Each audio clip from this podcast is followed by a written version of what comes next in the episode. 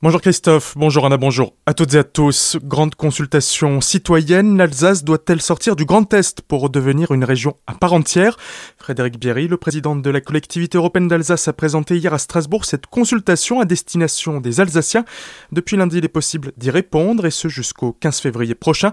Pour ce faire, il est possible de voter en ligne sur le site de la CEA, en physique dans les bâtiments de la collectivité, encore par voie postale. On écoute Frédéric Bierry. C'est le début de quelque chose à mes yeux. À notre sens, avec mes collègues collègues de la collectivité européenne d'Alsace, écouter en profondeur les Alsaciens, c'est fondamental. On l'a fait avec ces 80 jours où on a été au contact des plus petits villages comme Lucelle jusqu'à Strasbourg, en passant par euh, tous les territoires d'Alsace. C'était pour moi très enrichissant d'écouter, de comprendre et de mesurer les attentes de nos concitoyens. Je crois qu'aujourd'hui, il y a une volonté des Alsaciens qu'on aille au bout de la démarche. Et donc, euh, il y a l'écoute pour un débat public le plus élargi possible pour que nos habitants retrouvent le pouvoir d'agir, le pouvoir d'influence qui peut être attendu dans une démocratie qui fonctionne bien. Et le sujet de l'Alsace est un sujet important, comme il y en a d'autres. Hein. Moi, mon souhait, c'est aussi de consulter plus tard les Alsaciens sur des enjeux comme la taxe poids lourd, peut-être sur Stockamine, sur des sujets importants. De prendre le pouls des Alsaciens, ça me semble essentiel. Et aujourd'hui, bien évidemment, c'est l'enjeu de la sortie euh, de l'Alsace de la région Grand Est pour redevenir une région en part entière.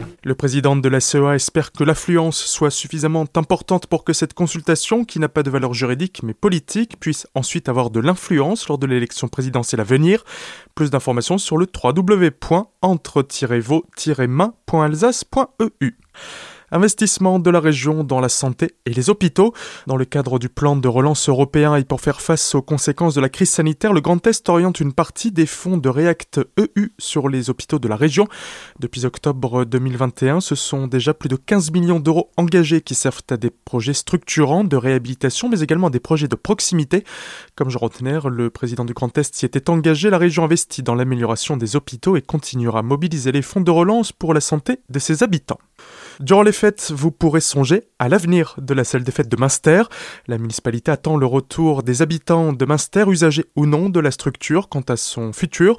Pour le moment, trois options sont sur la table, nous explique Pierre Dischinger, le maire de la commune. Nous avons un scénario, la même salle des fêtes, on garde les murs, on isole, on la remet en état, on la change au point de vue de la physionomie, mais on garde la structure et on la garde à l'endroit où elle est, puisque ça, ça ne pourra pas se déplacer. Deuxième scénario, on démonte monte cette salle des fêtes et on construit à la place de cette salle des fêtes une autre salle des fêtes moderne, euh, ce que vous aurez peut-être proposé comme volume et comme euh, besoin par rapport à cette salle des fêtes. Troisième scénario, on utilise encore cette salle des fêtes jusqu'à ce que la nouvelle salle des fêtes est construite à un autre endroit qui peut être un autre endroit sur cette même place ou un autre endroit dans Münster. En fin de compte, ça reste ouvert. Voilà, donc deux scénarios de reconstruction ou un scénario de réhabilitation. Dans ces trois cas, quel est le cahier des charges qu'on demande à l'entreprise qui va nous faire les scénarios pour qu'elle puisse euh, évaluer la fourchette prix. Le questionnaire est à retrouver dans le bulletin municipal de Münster distribué cette semaine et la mairie attend des retours les plus nombreux possibles dès le mois prochain.